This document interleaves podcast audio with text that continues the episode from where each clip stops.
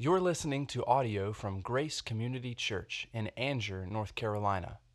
More information about Grace Community Church can be found at graceccnc.org. Well, good morning and welcome again to Grace Community Church. If it's your first time here, we extend to you a very special welcome, but I'm so glad every one of you are here this morning. My name is Brad Talley. I'm the teaching elder at Grace, and I love these days, these baptism days that, that people profess their faith. One of the things that I often say, I didn't say it in the first service and should have, is that when we're baptized, we tend to think, especially in evangelical America, we think this is something that I am doing for God. But Scripture tells us that this is also something God is doing for us. When Jesus went under the waters in the Jordan, John the Baptist tried to dissuade him, say, No, no, no, you can't do that. The, the, these waters are polluted with the sins of the people. And he's like, Absolutely, I'm going to do this. And in a very real sense, he identified with us when he was baptized. And when we're baptized here, we're identifying with him. So Hannah says, I belong to Jesus for the rest of my life. And the Lord says, uh, I belong to Julian and, and to Ezra and to Danielle for the rest of their lives. I belong. And for all eternity, we say, I belong to you. He says, I belong to you as well. You belong to me. Well, if you've been attending Grace for some time, you're asking, uh, used to me, asking a question to begin the sermon. All, sometimes I'll ask for a show of hands, but really the primary purpose of the questions when I have them, which is like 90% of the time I find myself doing, is to just to focus our minds on the truth of the text that we're going to be talking about. If we're not taking our direction from the text, if the text is not informing our thoughts, then we're getting the direction for life from the wrong sources. It's not that we've got a point we want to make and throw it into the text, but the text tells us what we need to know about life. And when you look at it that way, week after week after week, day after day after day, year after year, begin to realize that a lot of the things that people say, oh, yeah, just like the Bible says, the Bible's not really saying that. It's saying something different. And so you've got to be committed to being in the Word if you want to know how God is guiding you week in and week out. So the question today is a personal one. No hands, please, on this question, because truly you could be on this end of the scale this morning and way over here by this afternoon. It's one of those questions. So here's the question Are you generally satisfied with your place and the condition of your life? You feel pretty good about where you are with life, or is it just not turned out at all like you thought that it might? And have you managed your life as well as you might have? Of course, the answer is no, none of us have done it well. But you know what I'm saying. Generally, have you managed your life to this point as well as you may have? Have you taken advantage of opportunities that have come your way? Have opportunities come your way, or has everything seemed to work against you? I really am convinced that most of us have no idea of the blessings that have come our way and how difficult life might have been if we had not had the circumstances that have been ours over the years. Have you decided what your primary purpose in life is? And if so, have you pursued it as if indeed it were the primary purpose of your life, or are you often and easily distracted from the important by the trivial? What about your relationship with Jesus? Now we're getting down to it, right? Okay, it's church. Got to ask that question. Have you pursued Jesus? Have you pursued to the multiple ways that He has pursued you? The Lord pursues you through His Word, through His church, through friends, through family, through circumstances, and unmistakable divine coincidences. When we commit ourselves to seeking God, and especially when we find Him, we will eventually discover that He was the one seeking us all along. Our text this morning is from the fourth chapter of John's Gospel, verses 1 through 26. Next week's text will be from the fourth chapter of John's Gospel, verses 1 through 26. These verses describe the encounter between Jesus and the Samaritan woman, although she's more commonly known as the woman at the well.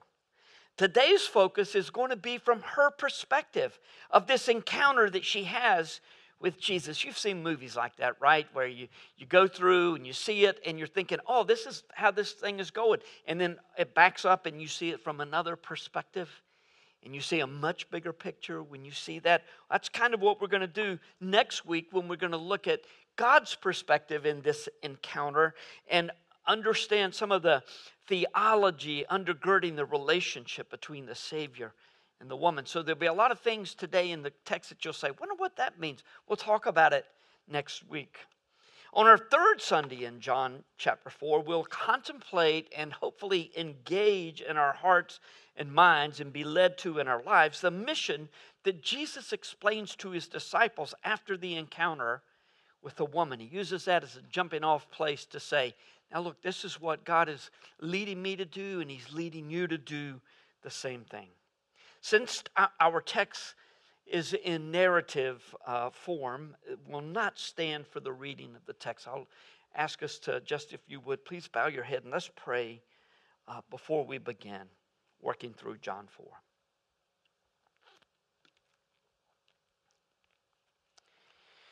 Father, as we enter this simple and yet remarkable meeting that occurred in John 4. May we see ourselves both as sinners in need of a Savior and as those who are deeply loved by Jesus. It is to Him, after all, that all Scripture points, and it's in His name that we pray. Amen.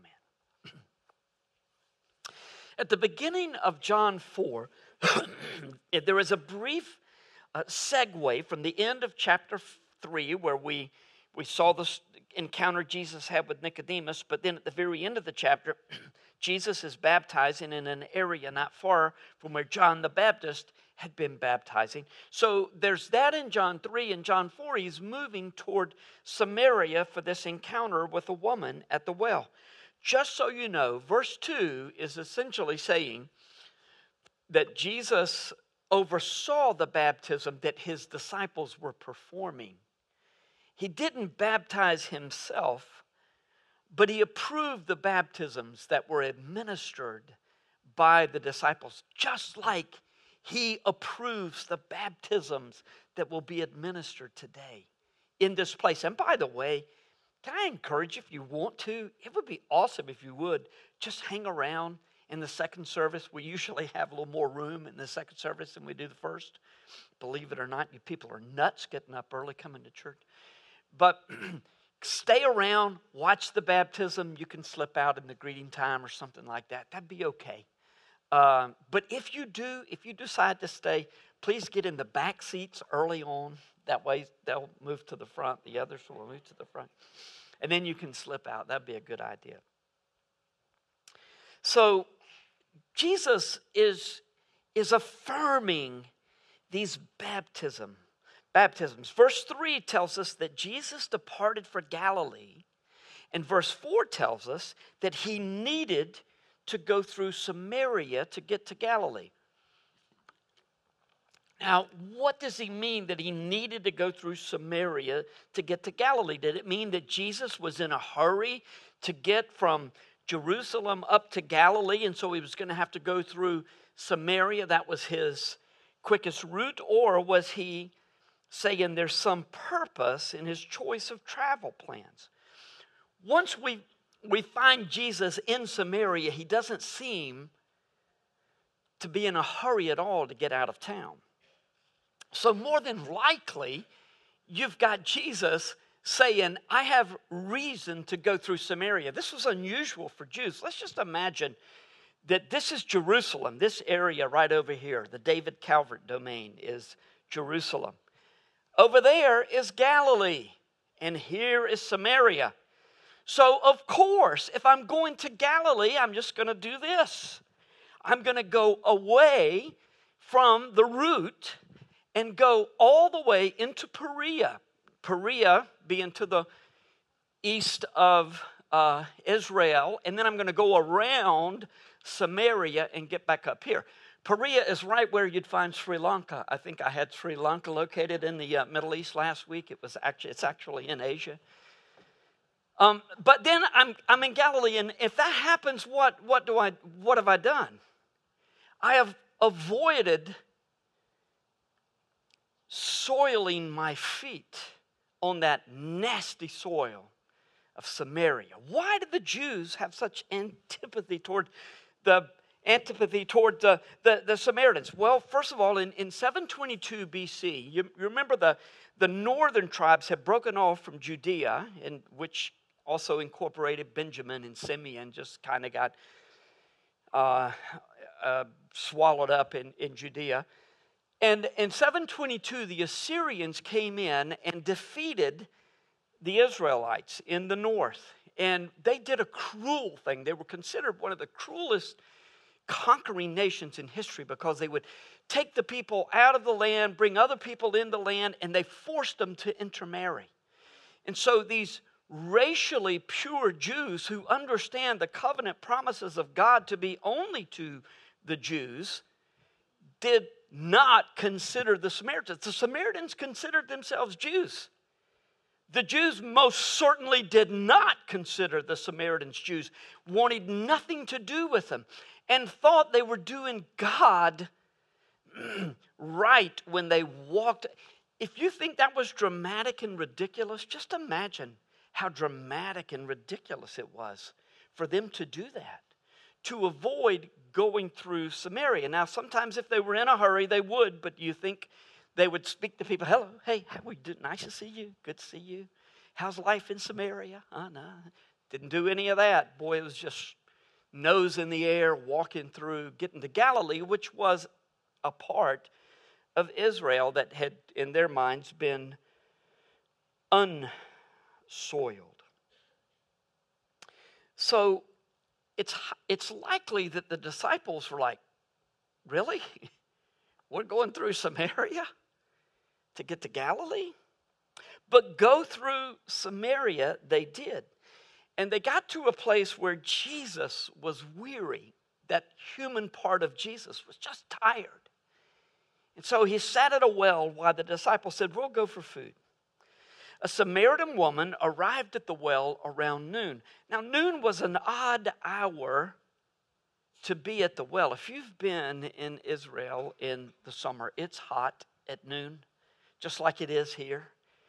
Uh, you make a lot of your outdoor plans in the evening, right? If you can do something with the mosquitoes, you, you, you, you almost prefer them to the, to the heat.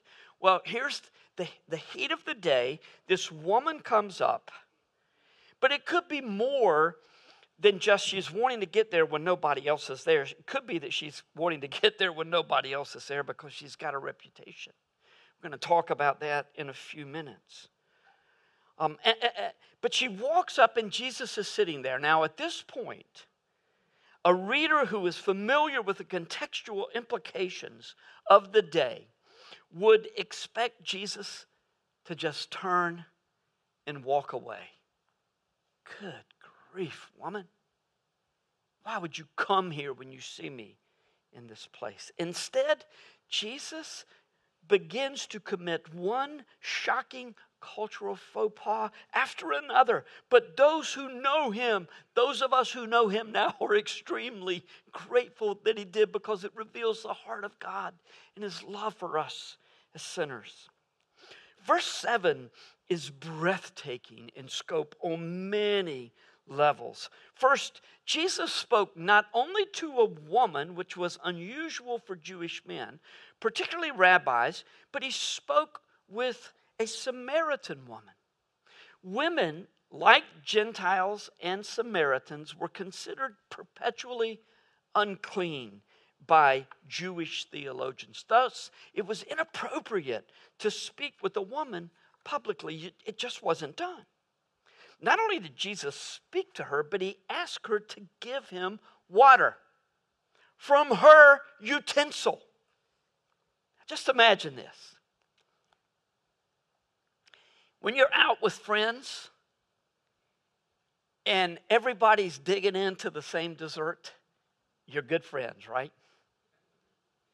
If somebody that you didn't know very well were to get a piece of that dessert and then hand you the fork, what would you say? Oh, no, thanks. I'm, I'm on a diet. I'm whatever, you know. I just no, thank you. It is stunning to think what Jesus did. Give me a drink. That's part of the beautiful symbolism, is it not, of the common cup. I've drunk from a common cup at communion at the Lord's table in a couple of occasions a few weeks ago when we were in Boston. We, we did it. The only problem was the guy almost drowned me. He's pouring, it was wine, you know, it wasn't the juice. And, and I'm like, okay, okay, I, I, I'm good. but there's something beautifully symbolic about drinking from the common cup. I, I know that some of you are near fainting even as we speak about it now, which is why we have the little individual cups. So here is Jesus asking the woman for a drink from her cup.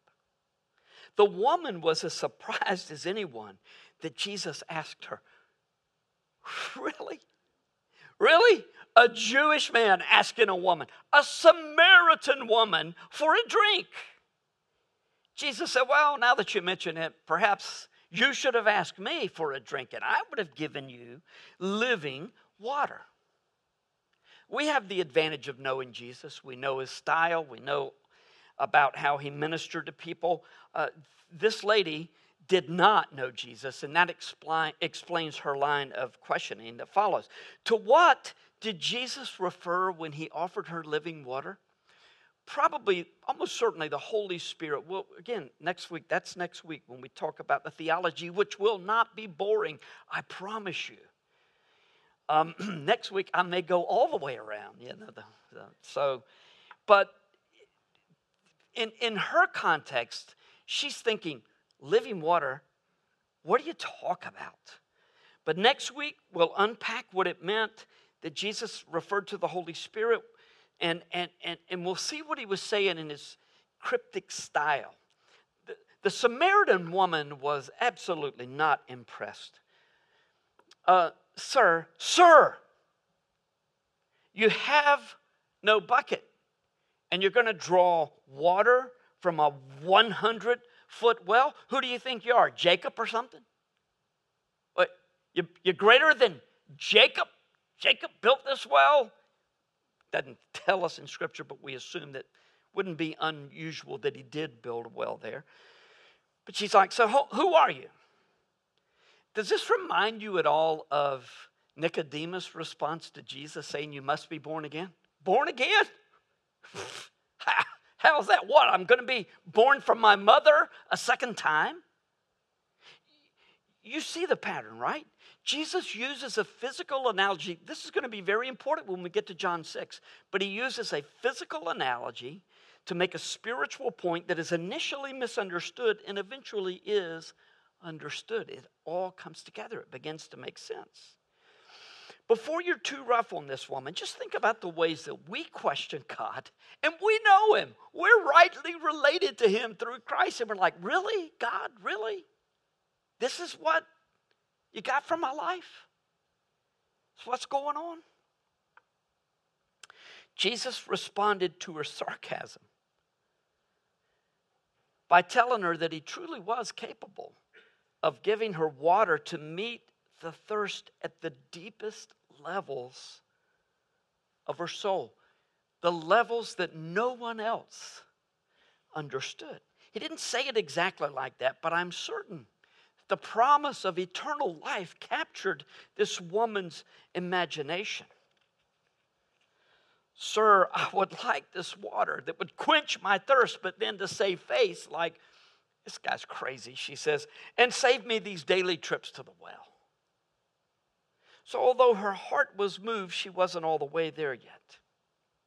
And in verse 16, Jesus begins to show her that her heart is her greatest problem, not a need for physical sustenance. Go call your husband. She was likely embarrassed, but she deflected. I'm not married. Well, Jesus said, you are telling the truth there. You've been married five times, but the man you're living with now is not your husband. Have you ever been exposed at this level?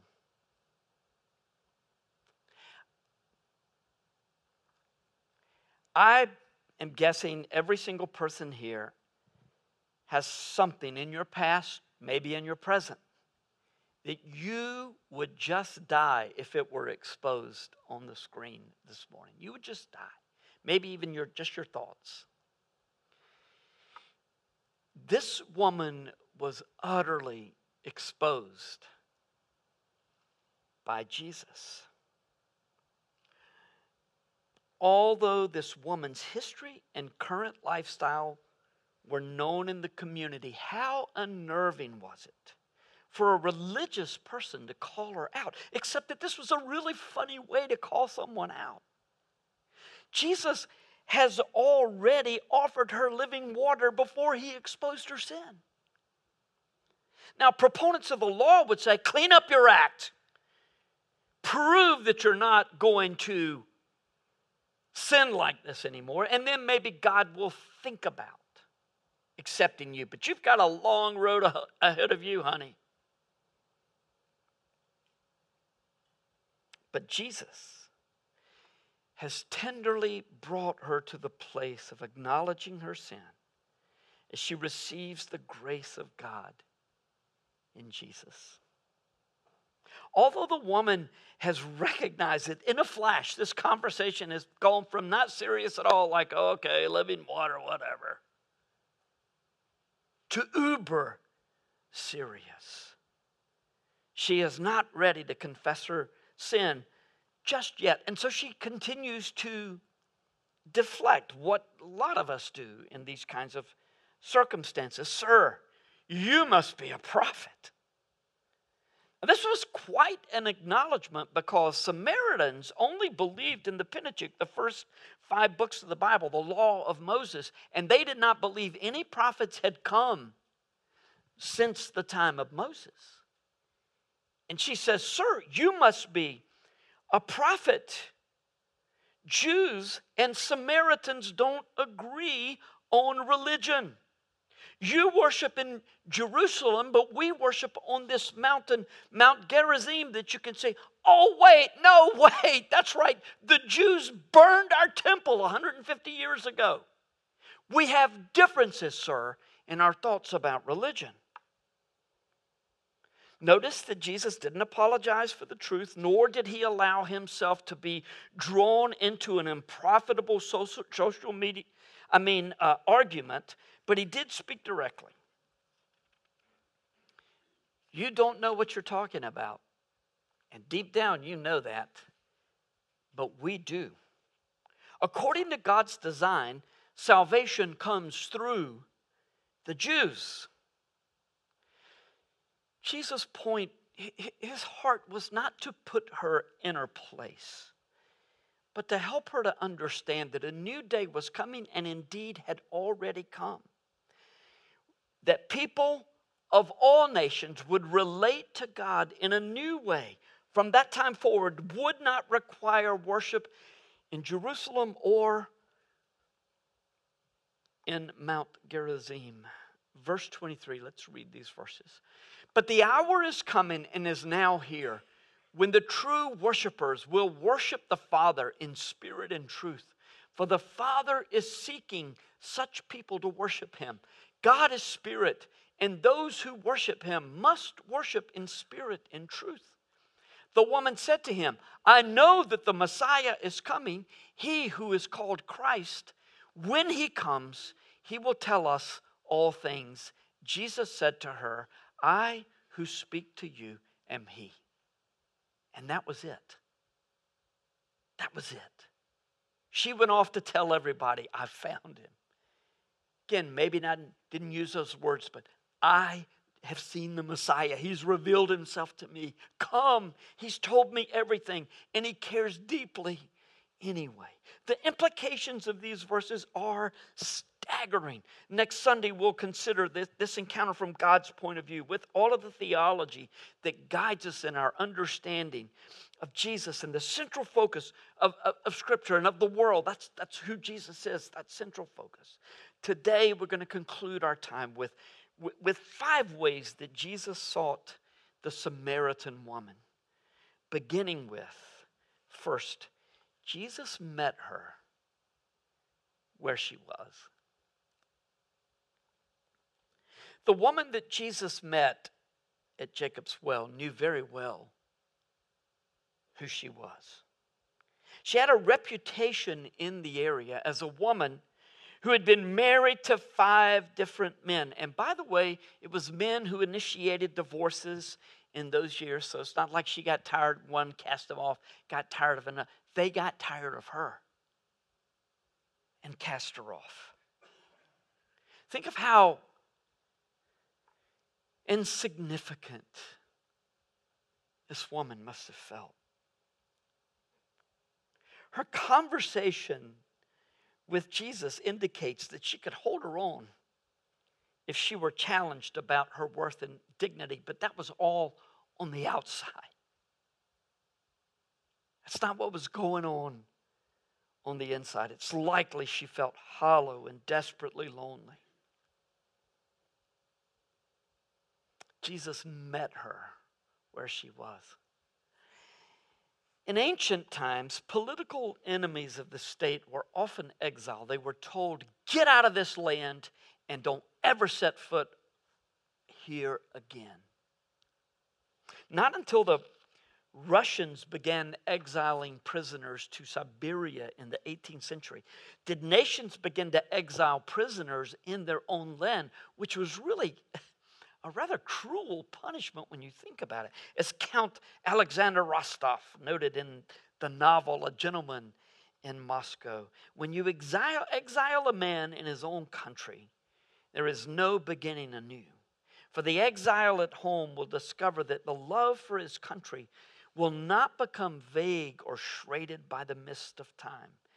Before, because we are natured to pay the utmost attention to that which is just beyond our reach, these men are likely to dwell on the splendors of Moscow more than any Muscovite who is at liberty to enjoy them.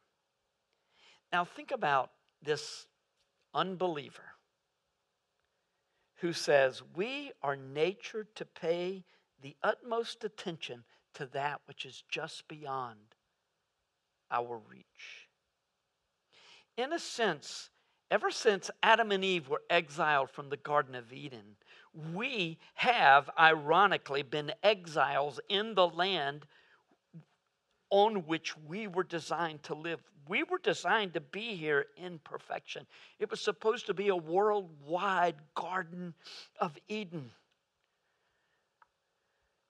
But our sin has separated us from our God. We're within reach of peace, but it eludes us time and again. And satisfaction and fulfillment and purpose, it's all just around the corner. It's just, if I can just get to that. But it never comes. Sometimes it's in our deepest need. Sometimes it's when we are feeling really good about life. Jesus meets us where we are when we least expect it. We may not fully comprehend what is happening, but suddenly as it was with the Samaritan woman, we know that everything has changed. What has changed? We have become aware that Jesus loves us, which is the second point. Jesus loved her as she was. Now, be honest. Who is it that you just can't bring yourself to love? There are groups of people that you just cannot bring yourself to love Republicans, Democrats, Duke fans, Carolina fans, whatever. You can't, it's like, I'm not capable of loving these people. Although I know I should, I just don't. The woman at the well had most likely given up on love. Perhaps the man she was living with wanted to get married, but she said, Not going down that road again. Or maybe her lover wouldn't go down that road. Either way, they were living together against the law of Moses. And remember, Samaritans at least believed in the law of Moses. Who could love a woman like this? Jesus. That's who. You ever thought about both the contrast and the similarities between Nicodemus in John 3 and the woman, uh, the Samaritan woman in John 4? They seem miles apart, and yet the Holy Spirit led the Apostle John to essentially put them back to back in John's Gospel. The similarities are probably greater than the contrast. The immoral woman was no less loved than Nicodemus. And Nicodemus was no less in need of a Savior than was this immoral Samaritan woman. What is the good that you have done that gives you confidence that God will accept you when your time comes and when you stand before Him? I read about uh, I, I, read a joke this week where this guy, St. Peter, heard the doorbell ring in heaven and he goes to the door and nobody's there and he goes, he keeps ringing. It's like a kid playing a trick, you know. Finally, the man's there. He says, What are you doing messing around like this? And, and the guy says, They keep resuscitating me. I'm sorry. I, you know, I just, on, on the, bringing me back to life down there. Look, St. Peter was given the keys of the kingdom. That's, that's how that all came about, I'm sure. He's going, going to be the one to open the, the gate. But we all have that in mind, don't we? We have something like that in mind. We're going to be standing there before God, and we're getting in or we're not. What is the good that you have done that makes you feel confident that you're going to be good enough, that He's going to open the door to you? He's going to look down the list and check it off one way or the other, and it's good enough. What is the, the bad, maybe the evil that you have done? That gives you great fear that you could never be allowed in. Jesus' insistence that Nicodemus needed to be born again ought to give good people who are confident in their own works pause. Jesus' pursuit of the Samaritan woman in her sinful state ought to give the worst of sinners hope that Jesus loves them and made a way. What does all this mean and where do we go from here? The same place Jesus went with the woman, which is the focus of the third point. Jesus identified her sin, thus calling her to repent and forsake her sin. Now, when Jesus called her out and said, You've had five husbands, he didn't say, You've got to repent from this lifestyle, but she knew exactly what he was saying. Look, you've missed out you don't know love, and I'm here to give you love, but I'm not here to leave you in your current state of the ways that you relate with other people. if Jesus didn't care for this woman, he would have either A, refused to speak with her, or B, ignored her sin. He would have just said, I'm here to give you living water. But it was his calling out of her sin that got her attention because she had somehow been able to block it out and just exist in life. And we do that, don't we? We've all got stuff that we'd rather not think about, and so we don't until we have to. If you're OCD, God bless you. I'm that way. I know your pain and your problems. But most of us just try to block it out and go on with life as best we can. But when Jesus puts his finger on it, and he puts his finger on it, excuse me, as he pours out his love on us, that's a whole different story. I'm not kidding. Probably the times that I feel the most joy in my life are the times that I am the most overwhelmed with my sin. And I'm confessing to the Lord and understanding He loves me in spite of my absolute worst. There was no question about Jesus' love for this woman. But perhaps she thought, you know, if he just knew who I am, he would not be offering me living water that leads to eternal life. Well, it turns out Jesus did know who she was, and the offer still stood. He loved her as she was, but interestingly, he did not accept her as he was. He called her to leave her sinful lifestyle and to follow him.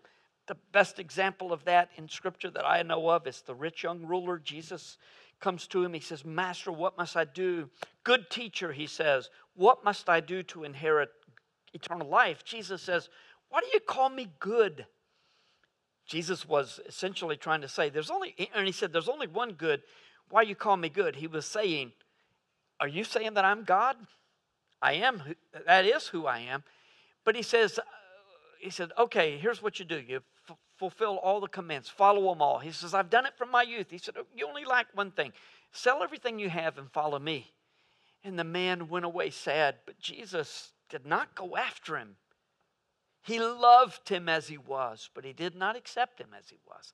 That doesn't mean we have to clean up our, our lives and then God will think about it's just no. When you come to this point in your relationship with Christ, when He comes to you and indicates His love to you, and He calls you to repentance and faith, those are the two elements of salvation from our perspective. We repent of our sins, we acknowledge, we say, God, I am exactly the kind of sinner you say I am. But I believe that Jesus died on the cross for me when we do that, we are welcomed into the family and we'll never sin again, right? Of course, we'll sin again. But we go into that relationship saying, I give it all up. I am yours. So, in identifying this woman's sin, Jesus implied that she should not stay in her sin and that he was the deliverance from the sin that enslaved her mind, body, and soul. What about that sin, past or present, that is keeping you from the Lord? He knows that sin, and He calls you to repentance and rest. Trust His forgiveness. Follow His lead all the way, as is stated in the fourth point. Jesus did not allow this woman to worship him in her own way. She was trying to. She was saying, hey, you do it this way, we do it this way. Banana or tomato, tomato, whatever. And you, let's all, we could come to some agreement. And he's like, nope, nope. Jews do it this way, and this is the way salvation has come. You need to acknowledge that I am the Messiah. I'm the only way to worship God.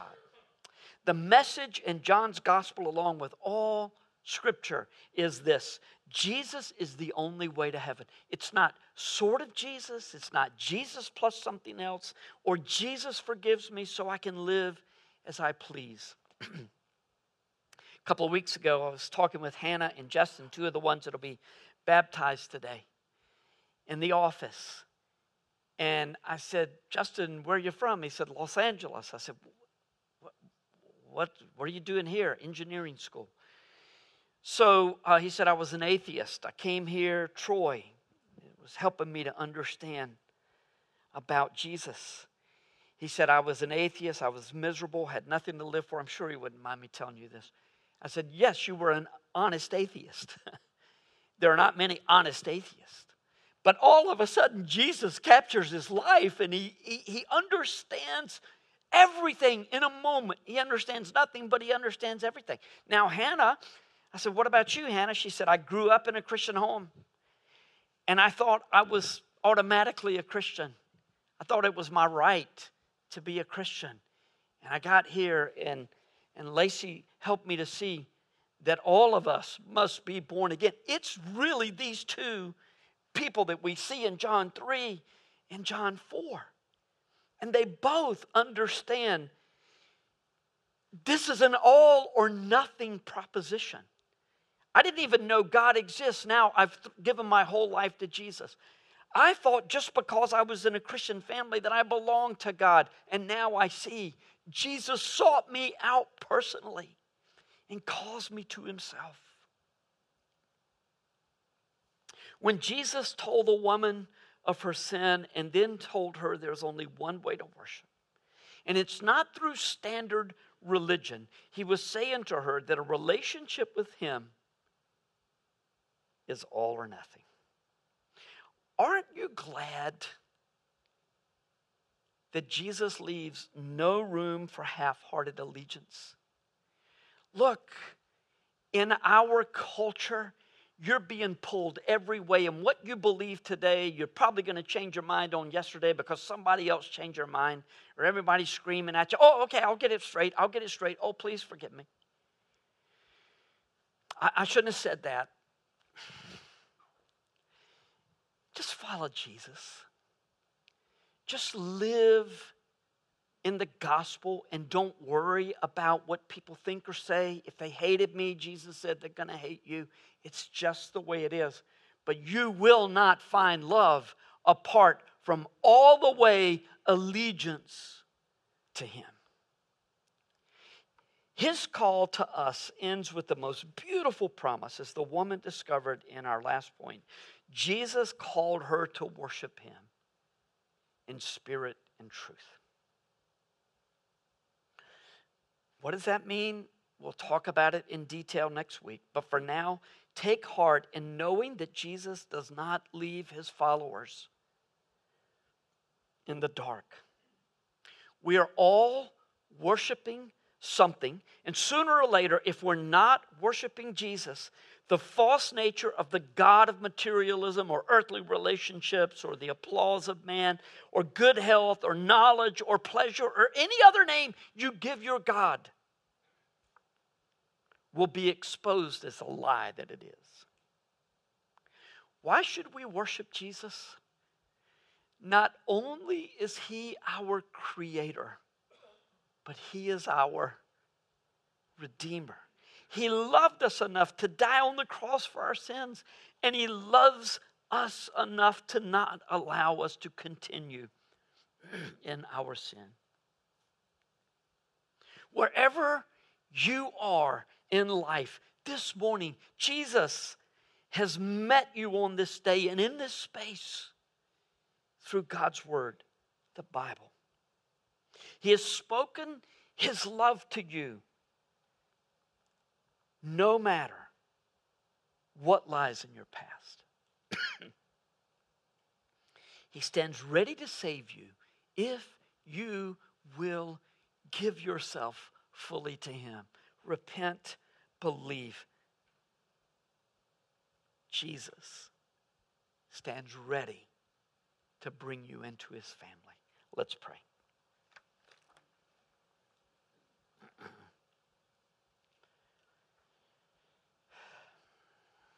If you have never given your heart fully to Jesus, this is the day. He has met you. Maybe, maybe you say, I, am nothing like this woman. I, am a pretty good person. We'll go back to John 3 where he met Nicodemus and said, You must be born again. Maybe you came this morning thinking, Well, I'll play the game just like the woman did, but. Uh, there's no way God could save me. He loves you deeply. And He calls for you this day to trust Him. As we conclude our service this morning, we'll be taking our benevolence offering. We do this on the last Sunday of the month. And this money is to go to those who are in need, both in our body and out. Jesus meets us where we are. And some people need that physical uh, sustenance and help. And ultimately, though, our message is God's message to us in Christ. Look and live. Be at peace. I love you.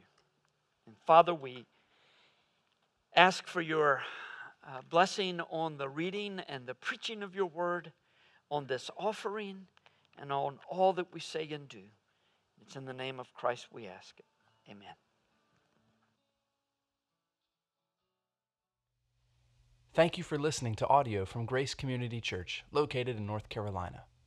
Feel free to make copies of this audio content to share with others, but please do not charge for those copies or alter the content in any way without permission. For more information about Grace Community Church, go to graceccnc.org.